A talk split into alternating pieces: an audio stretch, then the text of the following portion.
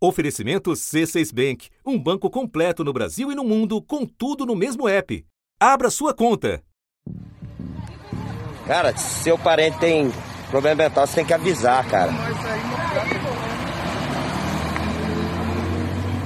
Caraca, mano. O parente era Genivaldo de Jesus dos Santos, abordado por policiais rodoviários em Umbaúba, litoral sul de Sergipe. Imobilizado, teve as mãos e pés amarrados. Ele foi colocado dentro do porta-malas da viatura. Nas imagens se debate, enquanto os policiais pressionam a porta. Uma fumaça densa sai do porta-malas. Olha, pera, cara aí dentro, calma. Vai matar mesmo. Meu Deus do céu, cara. É, o cara é trancado nesse. Vai matar o cara ali dentro, mano. Mataram em nota, a Polícia Rodoviária Federal informou que Genivaldo resistiu ativamente à abordagem de uma equipe da PRF e que, em razão da agressividade dele, foram empregadas técnicas de imobilização e instrumentos de menor potencial ofensivo para sua contenção. A médica que prestou atendimento disse para a esposa da vítima que ele já chegou sem vida. Eu não chamo nem de fatalidade, isso aí foi um crime mesmo. Eles agiram com crueldade para matar mesmo ele. Me amava muito. Eu amava o filho mais do que a vida dele. Dois dias antes, a mesma corporação ganhou as manchetes ao participar, de forma até agora mal explicada, da ação que deixou mais de 20 mortos na Vila Cruzeiro, zona norte do Rio. O Ministério Público Federal questionou o apoio da Polícia Rodoviária Federal na operação, já que o complexo da Penha não fica próximo das estradas federais. A Polícia Rodoviária Federal declarou que a Polícia Militar pediu apoio e que atuou porque há, naquela região, esconderijo de traficantes que roubam cargas nas rodovias federais do estado. A proximidade temporal dos dois eventos joga a atenção sobre uma categoria cujo descontrole Jair Bolsonaro estimula desde a campanha de 2018 e dá para os agentes da segurança pública o excludente de licitude. Ele entra, resolve o problema se matar 10, 15 ou 20. Com 10 ou 30 tiros cada um, ele tem que ser condecorado e não processado. Categoria que sempre recebeu tratamento preferencial do governo. Estou aqui como ministro da Justiça, o Anderson. Acabei de assinar dois decretos que autorizam, então, por parte da PF e da PRF, iniciar o curso de formação para 625 policiais rodoviários federais e 625 policiais federais. Eu acho que a Polícia Rodoviária Federal vai ter o maior efetivo da sua história em nosso governo. E com a qual o presidente espera contar para resistir em caso de derrota nas urnas. E agora mexe-se na Polícia Federal ao sabor da vontade do presidente da República e agora do ministro da Justiça, o Anderson Torres, que é da Polícia Federal. Então, a Polícia Federal, que era uma instituição de Estado estável, está completamente desestabilizada. Cada vez mais nós temos gente da segurança ocupando também o legislativo. Da redação do G1, eu sou Renata Loprete e o assunto hoje é a Polícia da Morte instigada por Bolsonaro. Meu convidado neste episódio é Oscar Vilhena, professor de Direito Constitucional da Fundação Getúlio Vargas de São Paulo e integrante da Comissão de Defesa dos Direitos Humanos, Dom Paulo Evaristo Arnes. Sexta-feira, 27 de maio. Oscar, as leis, direitos básicos, a decência pura e simples têm sido atropelados de maneira tão recorrente em tal escala que às vezes fica difícil encontrar a palavra mesmo. Por isso eu quero começar te pedindo é, que qualifique para nós, inclusive juridicamente, o que aconteceu em Sergipe. Em Sergipe, o que aconteceu foi um caso claro, um caso ah, gravado pela população de tortura. Né? Uma pessoa foi brutalmente torturada, colocada dentro de um, de um porta-mala de uma viatura policial, deliberadamente a gás foi lançado contra essa pessoa, ela ficou com as pernas para fora, presa ali dentro, né? E essa pessoa foi levada a óbito. Né? Uma abordagem que já começou com excessos. Genivaldo estava sem capacete pilotando uma moto. Com as mãos e pés amarrados, os policiais o colocaram dentro do porta-malas do carro da PRF. Nessa hora, parentes que estavam no local teriam informado aos policiais que a vítima tinha problemas mentais. Genivaldo tinha esquizofrenia em tratamento há 20 anos. Ele pegou, botou a mão no bolso e puxou os remédios junto com a receita que ele tem problema mental. Aí falou o policial. Quando chegou o reforço, o policial veio, botou as mãos dele para trás e começou a chutar as pernas dele, tentar abrir. Ele disse, por que vocês estão fazendo isso comigo? Se eu não, se eu não, não, não fiz nada com vocês. Foi uma tortura, um assassinato, uma grande covardia. Então nós temos claramente um caso de tortura seguido de morte, né? onde ah, os principais envolvidos são policiais, são agentes da lei. Né? Eu acho que a palavra que você usa tem muita propriedade, quer dizer, os limites mais básicos da decência humana, neste caso, foram transpostos. E é o que nós temos assistido de maneira cada vez mais recorrente nesse país. Neste momento, um deles joga no porta-malas uma bomba de gás lacrimogênio. E tentam fechar a porta pressionando as pernas de Genivaldo matar o cara dentro do carro. Vai matar mesmo. Meu Deus do céu. A fumaça densa quase encobre a viatura.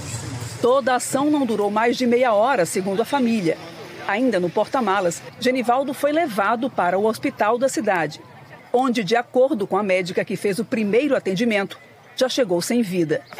No enterro, a dor e a revolta de quem viu de perto o horror. Eu pedia, implorava aos policiais, pelo amor de Deus, tire meu irmão daí de dentro, tire ele daí de dentro, implorava, implorava. E imediatamente ele, não, aquele não vai sair, ele vai ficar aqui. Meu irmão, todo cheio de areia, todo sujo, todo sujo, meu irmão, ele não merecia aquilo, não, minha gente. Oscar, a gente vem assistindo a um processo de progressiva retirada de controles das polícias. Isso pode se dar, você sabe, por meio de regramento legal ou por outros expedientes. Como é que você acha que, no nosso caso, desde o início do governo Bolsonaro, isso está acontecendo e chegou a esse ponto que vemos agora? O Brasil, mesmo depois da redemocratização, uh, nunca foi capaz de pôr os limites uh, sobre os quais a polícia deve agir. Nenhuma outra democracia do mundo jamais chegou a padrões de tanta violência policial, tanta tortura, como da polícia brasileira. Agora, é evidente que ao longo dos anos, por força, sobretudo da sociedade civil, da imprensa e de algumas lideranças policiais e políticas, polícias de determinados estados passaram a cada vez mais a se submeter a determinados procedimentos legais, ainda que houvesse resistências. É assim que começa o dia de trabalho de 3 mil policiais militares de São Paulo. Uma câmera instalada na farda. De maio para junho, a queda nas mortes por intervenção policial foi de 54%, nos 134 batalhões paulistas. E nenhuma morte foi registrada nos 18 batalhões que estão usando câmeras. O bolsonarismo está no campo dessas resistências. Policiais bolsonaristas foram aqueles que sempre se insurgiram contra o Estado de Direito, contra os limites nos quais a polícia deve agir para proteger o cidadão. Quando Bolsonaro chega ao poder, evidentemente que esses setores policiais, que muitas vezes estão ligados umbilicalmente com as milícias, como nós vemos no Rio de Janeiro, eles se sentem, eh, vamos dizer, muito mais à vontade para agirem à margem da lei. A nossa Polícia Rodoviária Federal é uma instituição séria, como outras que nós temos no Brasil, mas que realmente faz um trabalho excepcional para a nossa sociedade. E nós temos que valorizar esses profissionais. E é isto que você está noticiando. O que nós temos visto em termos de chacinas ah, recorrentes no estado do Rio de Janeiro, né, que afetam a vida de milhões de pessoas, o número de escolas que se fecham.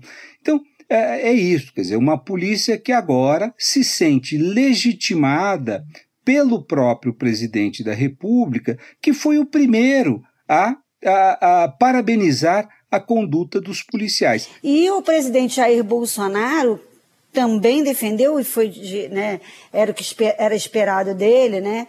Deu parabéns aos guerreiros do BOP, dizendo que eles neutralizaram pelo menos 20 marginais ligados ao narcotráfico. Se já era difícil antes, com uh, governantes razoavelmente responsáveis que buscavam conter abusos policiais, com um presidente que os incentiva, ficará ainda mais difícil contê-los. Espera um pouquinho que eu já retomo a conversa com o Oscar Vilhena.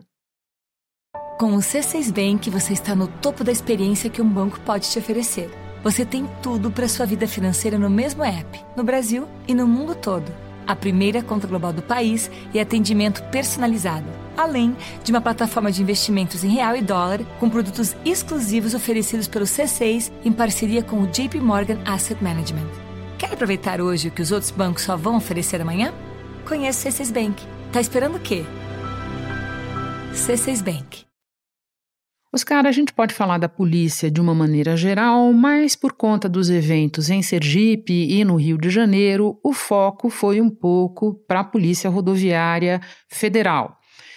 Antes de tudo mais, e independente de regramentos e portarias, faz algum sentido a Polícia Rodoviária Federal subir morro, entrar em favela para caçar traficante e no meio do caminho matar um monte de gente? De modo algum, dizer, matar um monte de gente nunca faz sentido. Né? E o Instituto Médico Legal corrigiu o número de mortos durante a operação policial na Vila Cruzeiro, no Complexo da Penha, na última terça-feira. A Polícia Civil disse que são 23 e não 26 e explicou que três pessoas mortas em outro confronto no juramento acabaram entrando nessa conta. Os ministérios públicos estadual e federal abriram investigações para apurar as mortes na ação policial. Ninguém merece passar por isso e a gente precisa desnaturalizar esse tipo de operação altamente violenta e ineficaz que acontece diariamente dentro das favelas. O importante, Renata, é que a Constituição ela delimita o que cada uma das polícias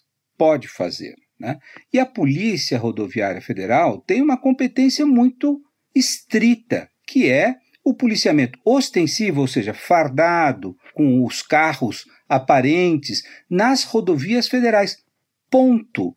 Qualquer ação que exceda esta atribuição que foi determinada pela Constituição é uma ação ilegal. E o que nós vimos, e aí sim, especificamente do governo Bolsonaro, foi uma tentativa de expansão dessa competência, primeiro por intermédio de um decreto do ministro Uh, Moro, né? decreto que foi objeto de uma discussão no Supremo, e depois de um segundo decreto que, embora tenha reduzido a, o escopo do primeiro, ainda confere uma atribuição, vamos dizer, um pouco obscura, de agir em cooperação com as outras polícias. E é dentro desse espaço que essas polícias, que se tornaram, dessa Polícia Rodoviária Federal, um pouco uma guarda pretoriana do presidente, o presidente tem muitos atos junto a essa polícia, tem exorbitado da sua competência. E o caso de Sergipe, é um caso grotesco de violação de direitos humanos,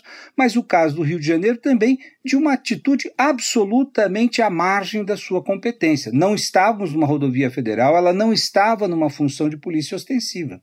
Oscar, só para dimensionar um pouco para quem nos ouve, a Polícia Rodoviária Federal tem um contingente que não chega nem perto do das polícias militares e das polícias civis. Mas ainda assim veio crescendo no governo Bolsonaro.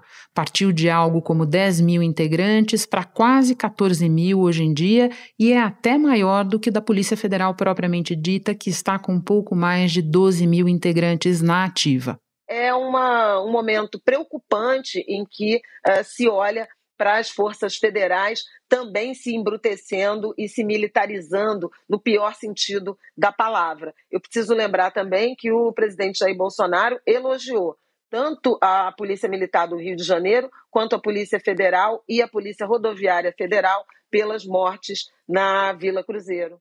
Oscar, o presidente dá seguidos sinais de que ele pretende usar esse contingente, que ele cortejou durante o governo inteiro para resistir a uma eventual derrota nas urnas. Você pode fazer uma avaliação das condições que ele terá para levar esse plano a cabo?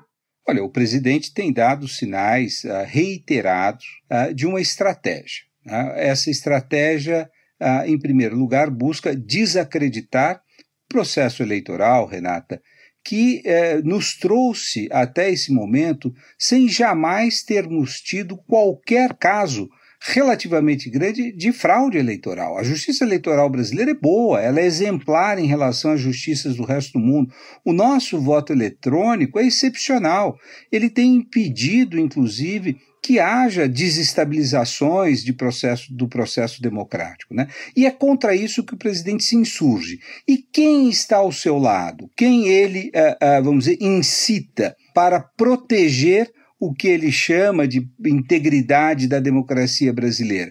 São as polícias, especialmente as polícias militares, a Polícia Rodoviária Federal e ele também uh, busca estimular dentro das Forças Armadas essa sensação de desconfiança. Ou seja, ele está incitando as classes armadas contra o processo democrático. Por quê? Porque ele teme, evidentemente, ser derrotado nesse processo democrático. O Datafolha divulgou uma pesquisa de intenção de voto para a eleição presidencial com margem de erro de dois pontos percentuais. Lula aparece na frente com 48%. Com a margem de erro, tem de 46% a 50%.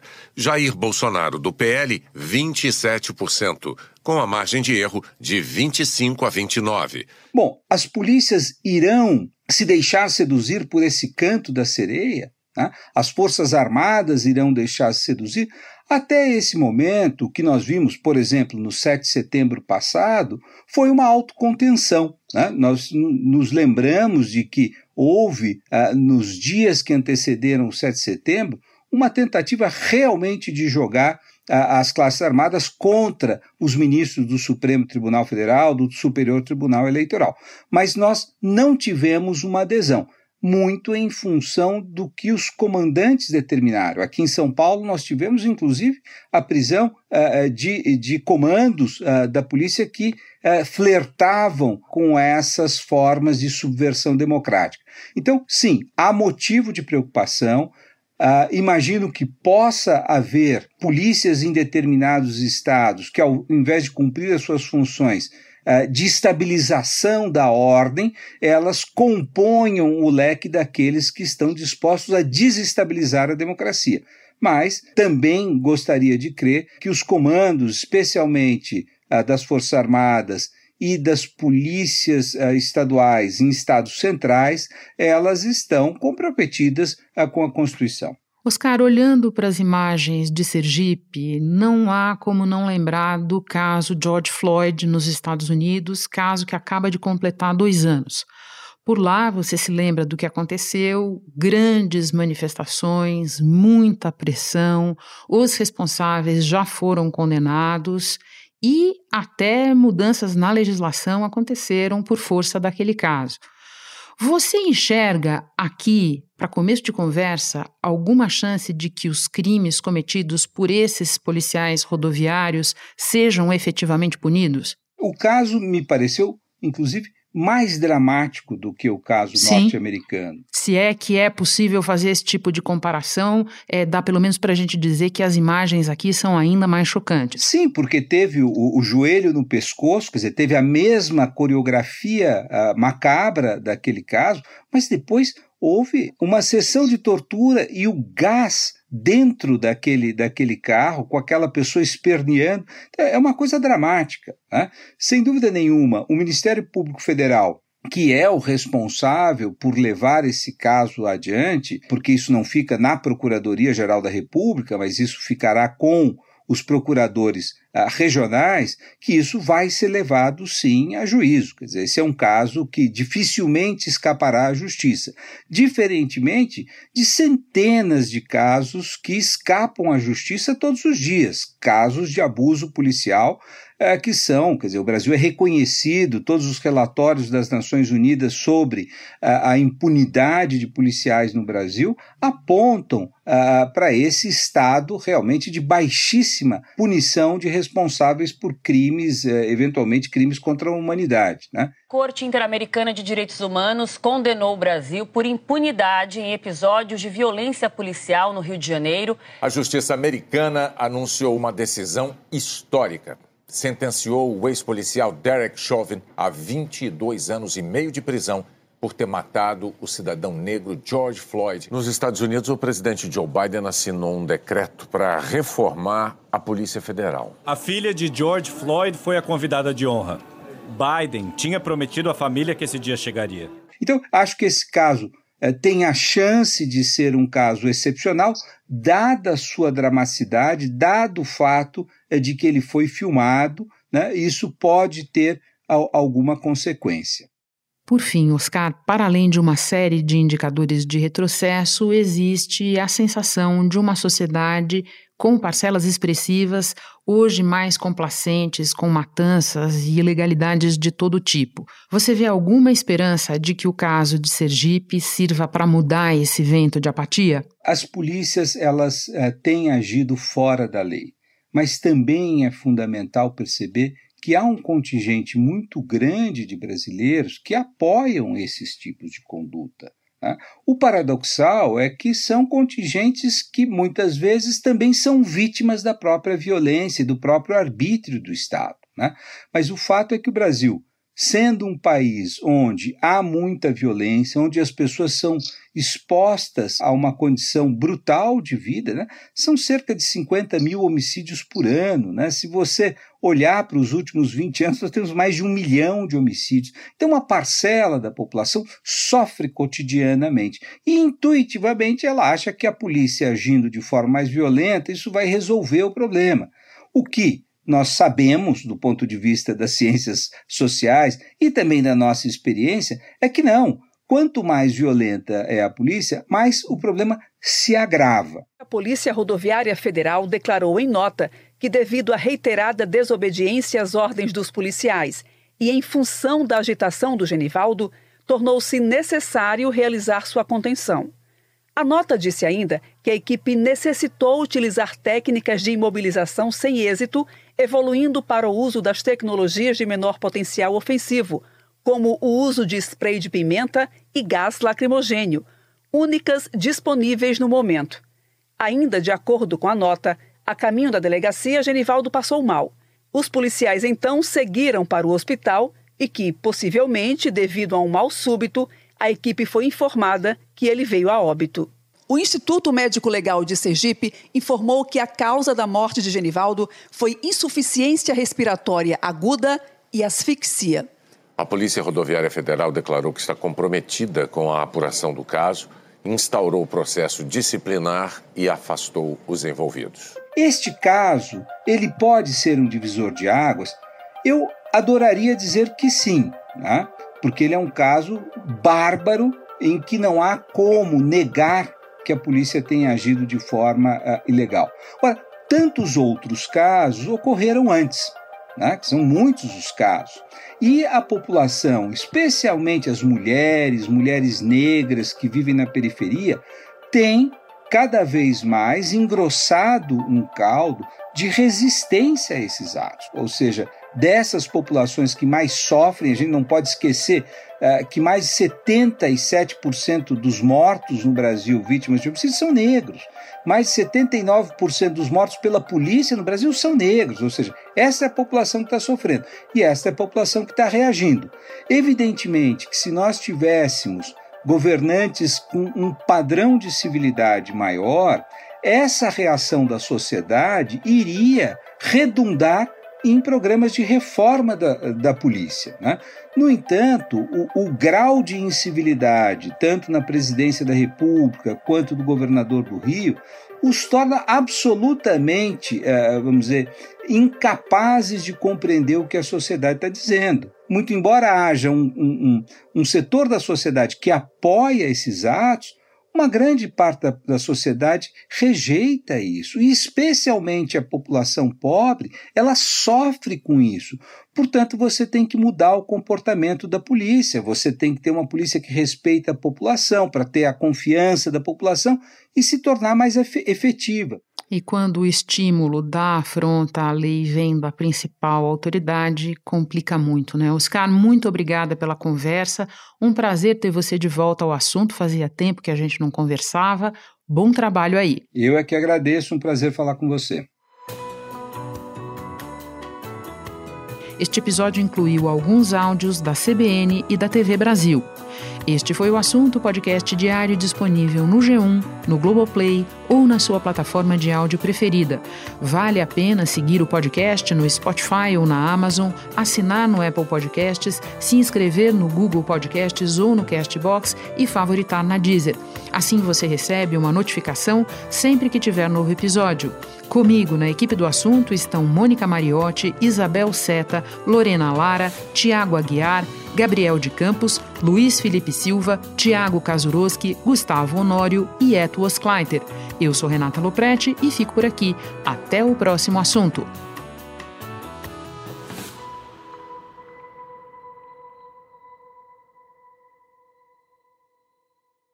Você no topo da experiência financeira que um banco pode oferecer. Escolha um banco completo no Brasil e em qualquer lugar do mundo. Abra sua conta no C6 Bank.